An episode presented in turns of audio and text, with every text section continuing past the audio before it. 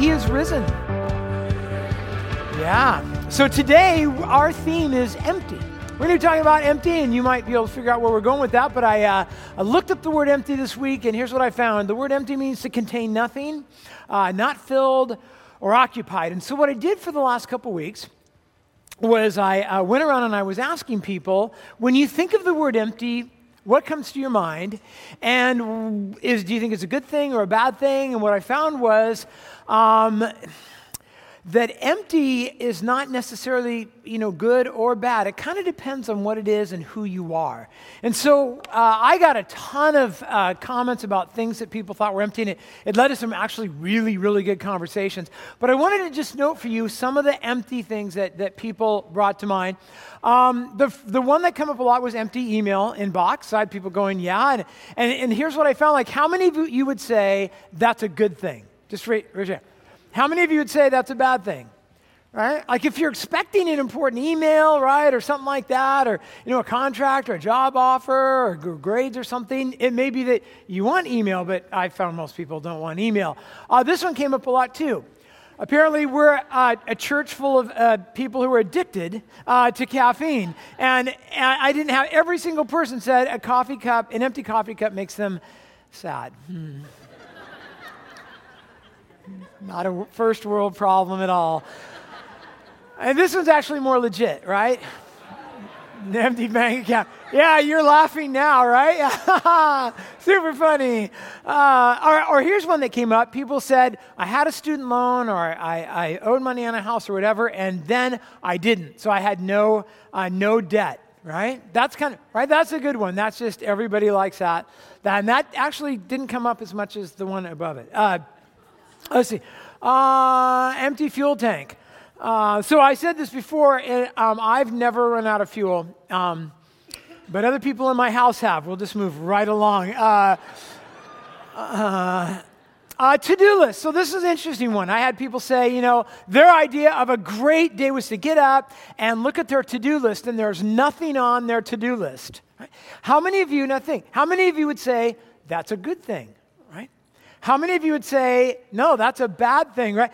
Here's, a, it's a bad thing. I'm sorry, because if I get up in the morning and there's nothing on my to do list, that means I need to do my to do list. That's like, there's always something on there. There's never, uh, I had somebody mention to me uh, an empty fridge, and she was telling me about a time in her life when that was, when there really wasn't any food in the house, and that was, that was a sad thing.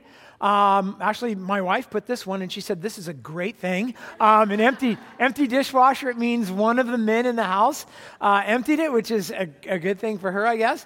Uh, how about uh, a low energy level? I've had people say, You know, I'm getting older. Um, this is the third sermon of the weekend. Uh, I'm not feeling, I don't have as much energy as I had. I should have probably had more candy this morning. Um, energy level, here's another one um, just a schedule. So, again, I, I, found this interesting. I had more than one person mention an empty schedule, but not everybody agreed. Some people said it was good, like just get up in the morning. I mean, what if you get, get up in the morning, do anything you want tomorrow morning? How many of you would say that'd be a great thing? Tomorrow morning, no schedule. How many of you would be like, yeah, no, not a good. No. Am I the only one, right? Because thank you. Because again, I know there's something to do, right? I mean, you know there's something to do. I just got to figure out what it is. Um, how about this one? Uh, mm. So I did have people, it was, a, it was actually of a particular, uh, well, it was parents. Um, parents who said uh, they, they often um, are empty when it comes to patience and they're just, but they said, you know, I'm always just, I'm actually my best person uh, when I have no patience. Yeah, nobody said that. Um, all right, so this one, uh, people can't agree on this empty nest, right? So I had some people say, I'm really sad because we have an empty nest. I had a few people say, I'm sad because we're about to have an empty nest. How many of you would just like to try an empty nest, right? I, I, I, had a lot of hands in the last service. People were like, because I was like, how many don't, you know, how many are makes that sad? And I see all these people like, you know, yeah. Uh, okay, empty nest. Uh, empty heart and um, talked with several people in the last few weeks who are, um, have lost loved ones, um, have, have lost other things, and are just feeling very sad, uh, very empty. Uh, this is our uh, music pastor suggested this. Um, they have two young kids, and he just, right, Scott, empty diaper? It's a good thing if it's your turn, right? It's not your diaper, right? It's the kids. Okay, just, just making sure. Uh, yeah, um, promises, right? Uh, I had a few people this week share about how they're, they're just heartbroken because somebody really important to them made promises to them that they didn't keep. That's a sad thing. Uh, empty threats. I just so I thought this right. Uh, is an empty threat a bad thing? Well, it's it's empty, so I, I don't I don't care. And here's my contribution. This is the one I liked right there. empty litter box. In fact, you know what's better than empty litter box? No litter box. That's right. Thank you. So empty is it good or bad? It, it depends. It depends on what it is and who you are.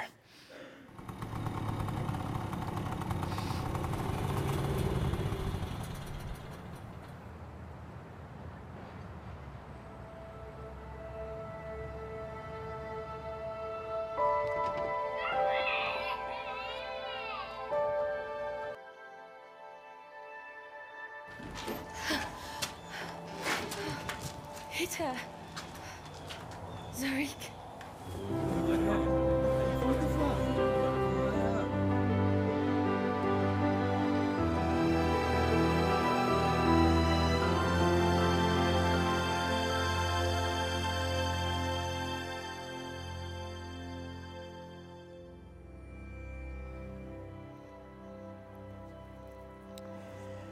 Yes, he is not here, for he is risen.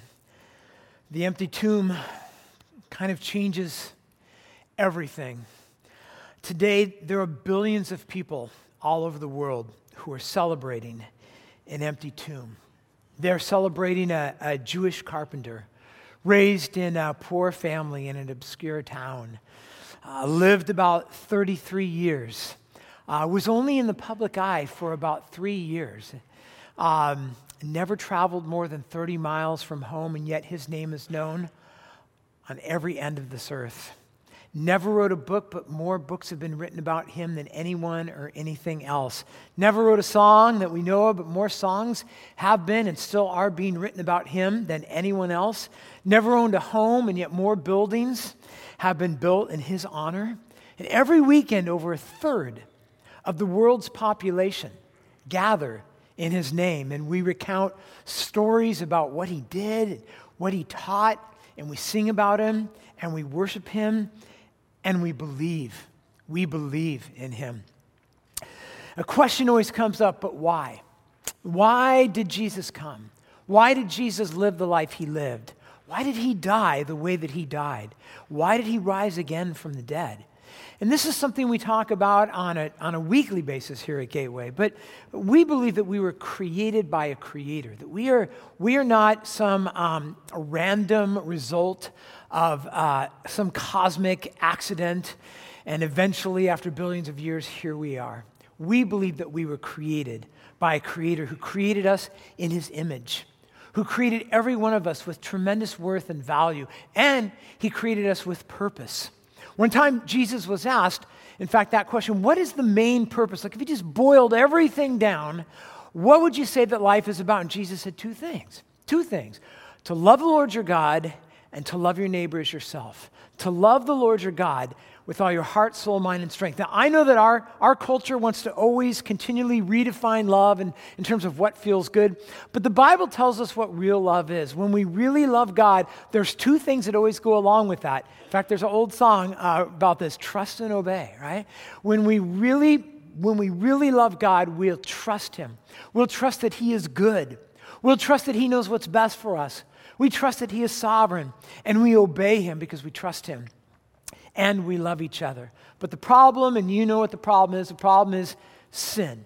And we talk about sin a lot, but probably not nearly enough. But the Bible says that the first people that God created were living in this perfect world, and someone came and lied to them, and they believed the lie. And when it really gets right down to it, what the lie was about was it was calling into question whether, whether God could really be trusted, whether God really had our best interests at heart whether following God's word would actually result in the best life possible. And these people, they decided that they didn't trust God. And so they defied his word to them. They took the life that he had given them and they decided to go and do what they wanted with it. And that word sin basically means to miss the mark in two areas in particular. It means that we, we don't love God with all our heart, soul, mind, and strength, and we don't love our neighbor as ourselves. And I know, I talk with people every now and then who'll say, you know, Pastor, I don't believe in sin. That's just like an old, you know, old thing. And it's a, it's a way that religion gets guilt over me. And I basically believe that everyone is good and people just mess up sometimes. And, you know, I just always want to ask do you ever watch the news? Do you ever read the internet? You know, ever read the paper? Like, I woke up this morning and turned on the internet, and uh, there it was, right? Uh, bomb churches and people dead, and that, this is the world that we live in. It's full of sin. But the problem is, a lot of times what we do is we'll say, well, I, I know there's sin in the world, but I'm, I'm not really I'm not that bad. And we, we have a tendency to do this. Like, I know I'm not perfect, but at least I'm, I'm not as bad as the person sitting next to me. Like, they probably have a problem. And, and here's what it gets down to we tend to not be good at self assessment. We're really good at seeing the sin in other people's, we're not very good at noticing the sin in ourselves. Uh, some study that was done a few years ago, uh, here's some interesting results. Of Americans, 79% of drivers in the U.S. believe they are in the top 25% of drivers. Right? Yeah, I've seen some of you drive. You're not in that group.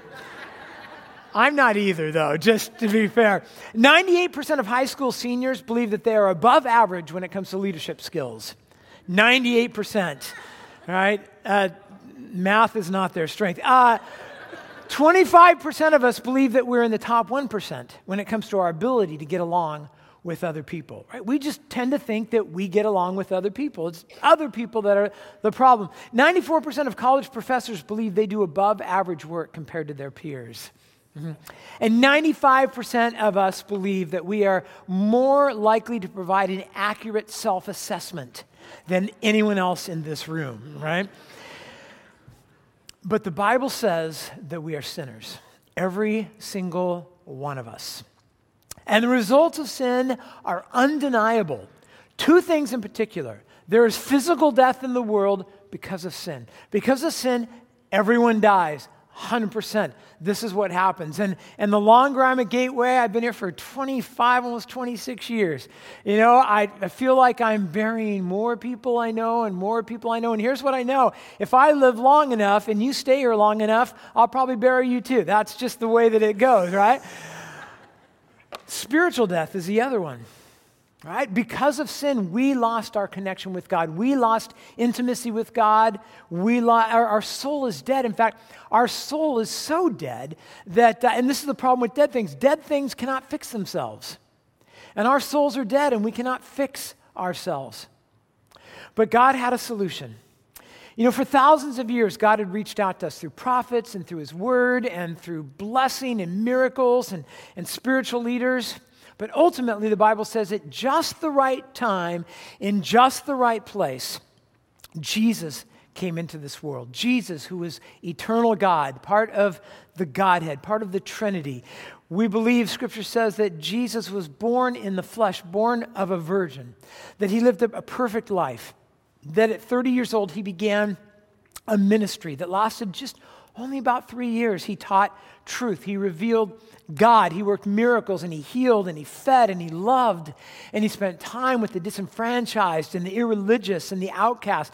And he spoke words that were so amazing, they're still embraced today by billions of people, even by people who don't really believe in Jesus but they thought he said some pretty amazing things. But the religious leaders hated him, and they hated him because Jesus was dismantling their religious system that held people in bondage. Jesus was breaking it apart and telling people that they could have a personal relationship with God. Ultimately, they conspired to have him crucified. They crucified him on a Friday. We call that Good Friday. They put him in a tomb, but the sun was setting. And because they were Jews, they could not handle that body once the Sabbath began. And so they quickly kind of put him in the tomb, and they had to wait Friday night and wait Saturday. And on Sunday morning, on Sunday morning when the sun came up, we pick up the story in Luke chapter 24. We read what happened on that first day, on that Sunday, on that Easter Sunday. But on the first day of the week, at early dawn, they went to the tomb. They are some of the women who were followers of Jesus. And they were taking the spices that they had prepared. So, why are they going to the tomb? Well, it basically tells us they're taking spices because they expected to find a dead body in the tomb. That's what they expected. They would get there and the body would be there. And that's why they had spices that they had prepared because they were going to finish preparing the body for burial. That's what they expected. Now, Mark, the Gospel of Mark tells us that as they were going, they were having a conversation. They were worried because they knew that the, a big stone had been put in front of the tomb and they didn't know how they were going to get in. What they didn't know is that there had been an earthquake at dawn and the stone had moved and the guards had fled. In verse 2, and they found the stone rolled away from the tomb. But when they went in, they did not find the body of the Lord Jesus. And while they were perplexed about this, so this is an interesting word. That word perplexed means to be at loss.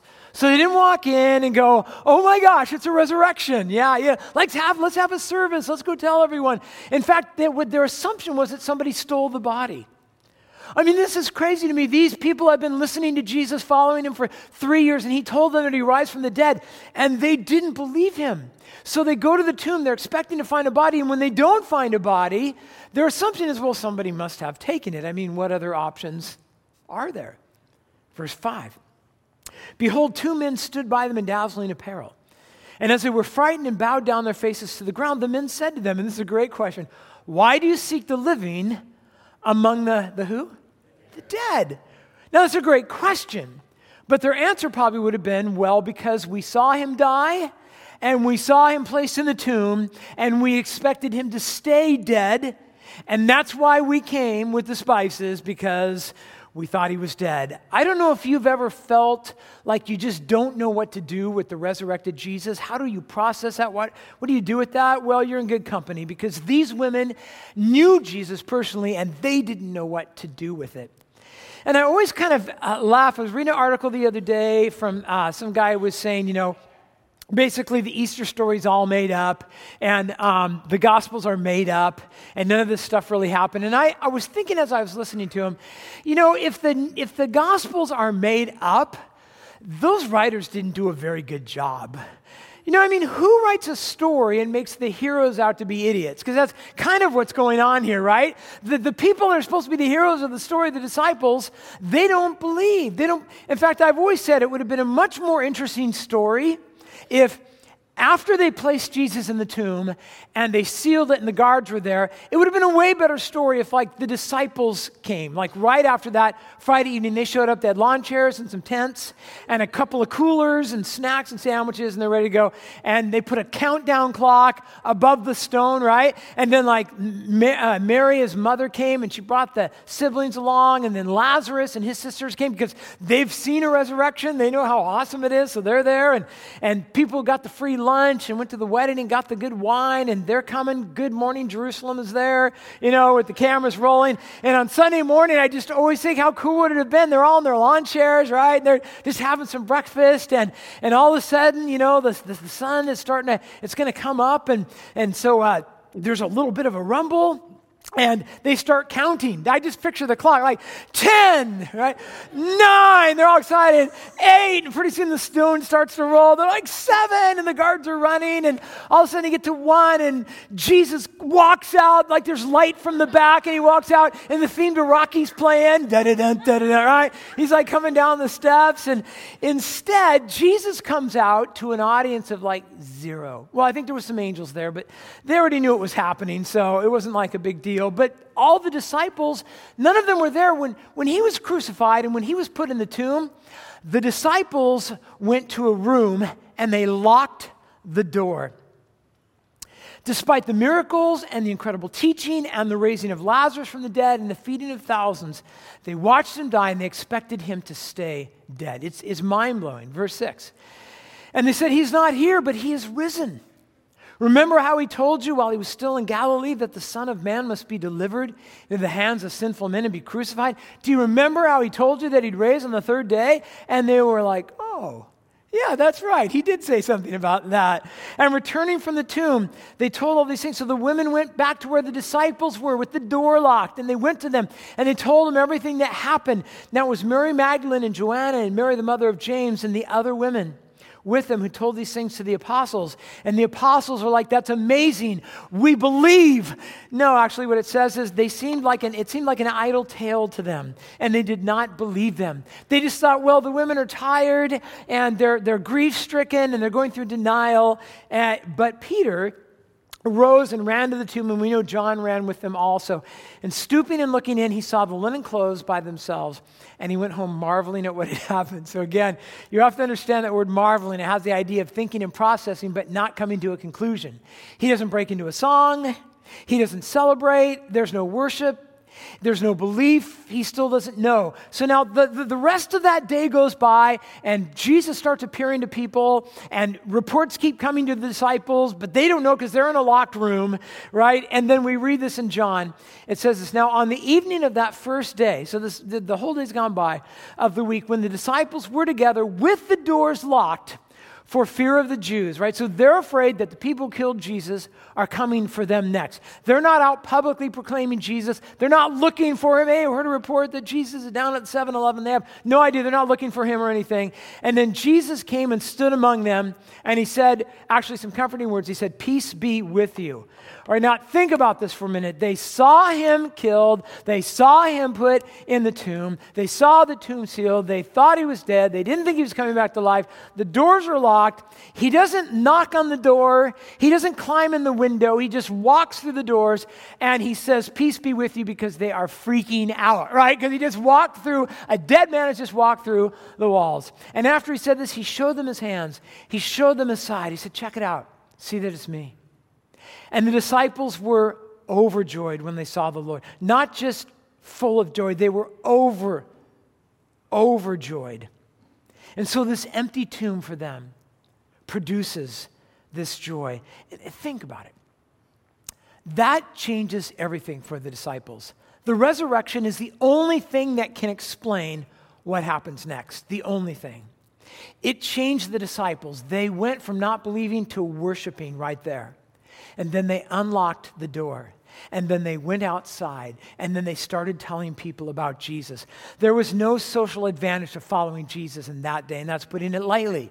It was unpopular, uh, it was dangerous. Christians became outcasts, persecuted, driven from their homes, driven from their towns, put in prison. They were tortured, they were even killed, and yet they would not shut up. And the gospel fed, spread throughout Jerusalem and the region and the empire and the world. And 2,000 years later, billions of people follow Jesus and celebrate his resurrection. How in the world do you explain that? It's because the tomb is empty and Jesus is alive. And the resurrection validates the life of Christ and the claims of Christ. And he made a lot of claims. Right? He said things like, you know, I and the Father are one. He said things like, I'm the way and the truth and the life. No one comes to the Father but through me. He said, I'm the resurrection and the life. He said things like, I can forgive sins. He said that, and the religious leaders were like, No, only God can forgive sin. And Jesus like, Bingo, right? He said things like, Live by my word. See, if a guy lives a life like Jesus did and rises from the dead, you should listen to that guy. And here's what he offers us He offers us a full life from an empty tomb. A full life from an empty tomb. In John 10, he says this The thief comes only to steal and to kill and destroy. I have come that we might have life and have it to the full. And so, in the time that we have left on your notes in the back of the handout, I want to just mention a few, and we won't get through all of them. Um, and I won't do to you what I was encouraged to do. Okay, so at 8 o'clock, we only had an hour and a half before the next service started. So basically, I preached and I couldn't get through everything, so I cut some stuff out and then I said amen and I said, get out of here. And so everyone had to leave. And then the next service came and we did the same thing. And somebody just came up and said, hey, you don't have to, no hurry. No one else is coming, right? I'm not going to do that to you, but we won't get through everything, but I want to get through a few. So here's, here's the first thing that God offers to us through an empty tomb He offers us grace. He offers to fill us with His grace. And in Ephesians chapter 2, let me read this for you. A couple of key words here. If you're taking notes, you might underline these. It is by, and here's the first word grace. It is by grace you have been saved through, and here's the second word, faith. So, grace and faith. And you can't take credit for this, it is a gift from God. Salvation is not a reward for, and then here's the phrase, good things we have done. Or we could think works or religion or ritual. So none of us can boast about it. So, a couple of key concepts in this verse faith, grace, and not a reward for the good things we've done.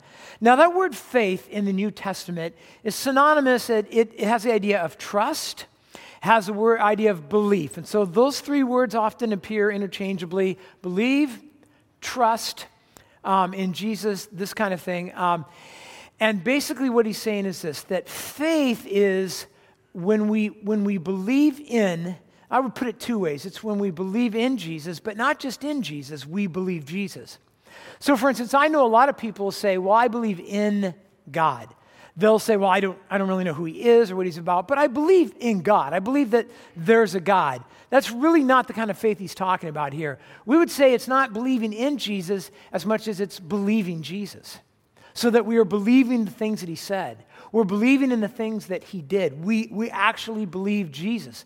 And here's what it says when we believe him, it means we trust him. We trust him. And when we trust him, God gives us something. And what he gives us is this second word it's the word grace. He gives us grace when we believe. And that word grace means a free gift or technically unmerited favor. It's not something you have earned or are earning or could ever earn. You'll never be able to earn this. It's not the point. It's just a gift that God gives to you.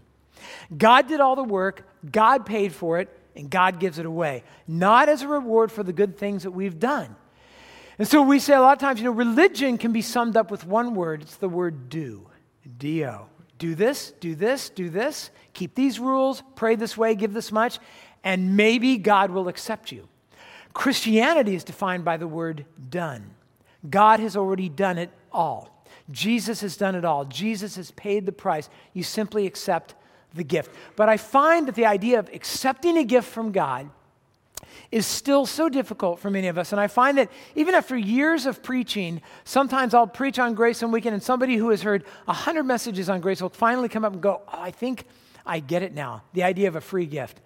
So I was thinking this week about grace and how to explain it, and I so I have a little illustration for you. My wife and I, we belong to a, a, grow group, and many of you belong to grow groups, and there's some other families in there, and we get together on a regular basis, and we eat, and we talk, and we eat, and we you know uh, share prayer requests, and we eat, and we do a lot of eating, and um, and we love our group. Now, uh, every year we have a we have a Christmas party. And at the Christmas party, uh, we started years ago, we did a white elephant gift exchange. You ever do that? And so everybody brings some cheesy little gift and you just give away. I, we go in the basement and find something and then wrap it up and take it. And a couple years ago, we had some people in our group who really wanted to kind of raise the game. Like, hey, let's bring some, some better gifts. And, and they were like, you know, we don't, uh, we don't steal gifts enough, right? You ever do that? And, like, this is what happened in our group a few years ago. Somebody got a, a big box of pots and pans and, you know, they were like, oh, I've been praying for pots and pans. So nobody was going to steal it from them and be like, right? Would Jesus steal it from you? Jesus would be like, and so some people in our group were like, you know, it's not even any fun. So you, we got to get mean and get tough. So this year, I didn't get to go. I had pneumonia and I had to stay home. And so my wife went without me. And she was there and she came home that evening and she came in the house and she said, Guess what? Um, you got a gift. I'm like, I got a gift. I wasn't even there. She's like, I know. Go look in the garage. And I went in the garage, and there was a box. Um, in the box was actually so this. It was it was still in the box. Um, so it is a gas-powered leaf blower. I feel I feel like every time I put this on, I feel a little bit like. Uh, well, anyways, all right. So there are a couple of couple things about this. It has cruise control, right? Which is super sweet. It blows at 175 miles an hour. That's like having a class five hurricane strapped to your back. It's like super awesome. I feel so powerful. If my calculations are correct, you can blow the neighbor's cat off your lawn at 15 feet. It's it's super super awesome. Now, here's the reason that I mention that to you. Number one, because I just, I love it. It's like super cool. But secondly, it's because it's a great picture of what I'm talking about, right? Like, I didn't go to the party. I didn't draw a number. I didn't pick the box. I didn't steal it from someone. I didn't contribute. I wasn't even there. I just get to enjoy the gift. And this is what God has done for us in Christ. He has provided a gift for us, He has paid the price. It's called grace.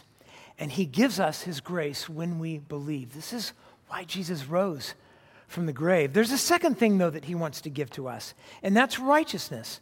Now, I find when you use words like righteousness, uh, people kind of get glazed looks you know, in their eyes, but this is actually pretty exciting stuff. Here's what it says in Romans God will credit righteousness. I'll explain it in a minute for us who believe. So there's the idea. If you believe, then God gives you righteousness. In him who raised our Lord from the dead. Well, there's the, there's the resurrection. He was delivered over to death for our sins and was raised to life for our justification. I was taught years ago, here's how you can remember what justification means it's just as if I never sinned, right? So he says we have this ability to have this relationship with God. How does this work? Well, Martin Luther put it this way. He said that you can imagine that when Jesus was on this earth, he lived a perfect life, uh, an absolutely perfect life, and then he went to the cross. That was always God's plan for him. He went to the cross, and on the cross, he took all of your sin, all of your guilt, all of the judgment coming your way. He took all of it. And he took it up on the cross where he bled and suffered and died. He paid the price or the debt for your sin. And what scripture tells us and what Martin Luther explained was this that when you place your faith in Christ, God does an exchange. There's an exchange that takes place. He takes all of your sin and all of your guilt and all of your shame. It's almost as if God has a ledger with your name on it and all of your debts. And when you place your faith in Christ, He takes all of your sin away and He gives you the righteousness of Christ the perfection of Christ. In other words, he erases all the sin out of your book and he just writes Jesus' righteousness in there. That's why he uses this term credit, because it's like credit for you in heaven. You're no longer alienated from God. You are his child. You don't have to earn it. You don't have to be good enough. You don't have to gain it through a ritual. You are loved by God and you are accepted. Jesus' death and resurrection can set us free from our sin and judgment and hell and the fear of death. And this happens when we believe. Let me mention one other and that is that the empty tomb fills us who believe with hope. I don't know if you've ever had the thought, like, there's got to be more to life than this life.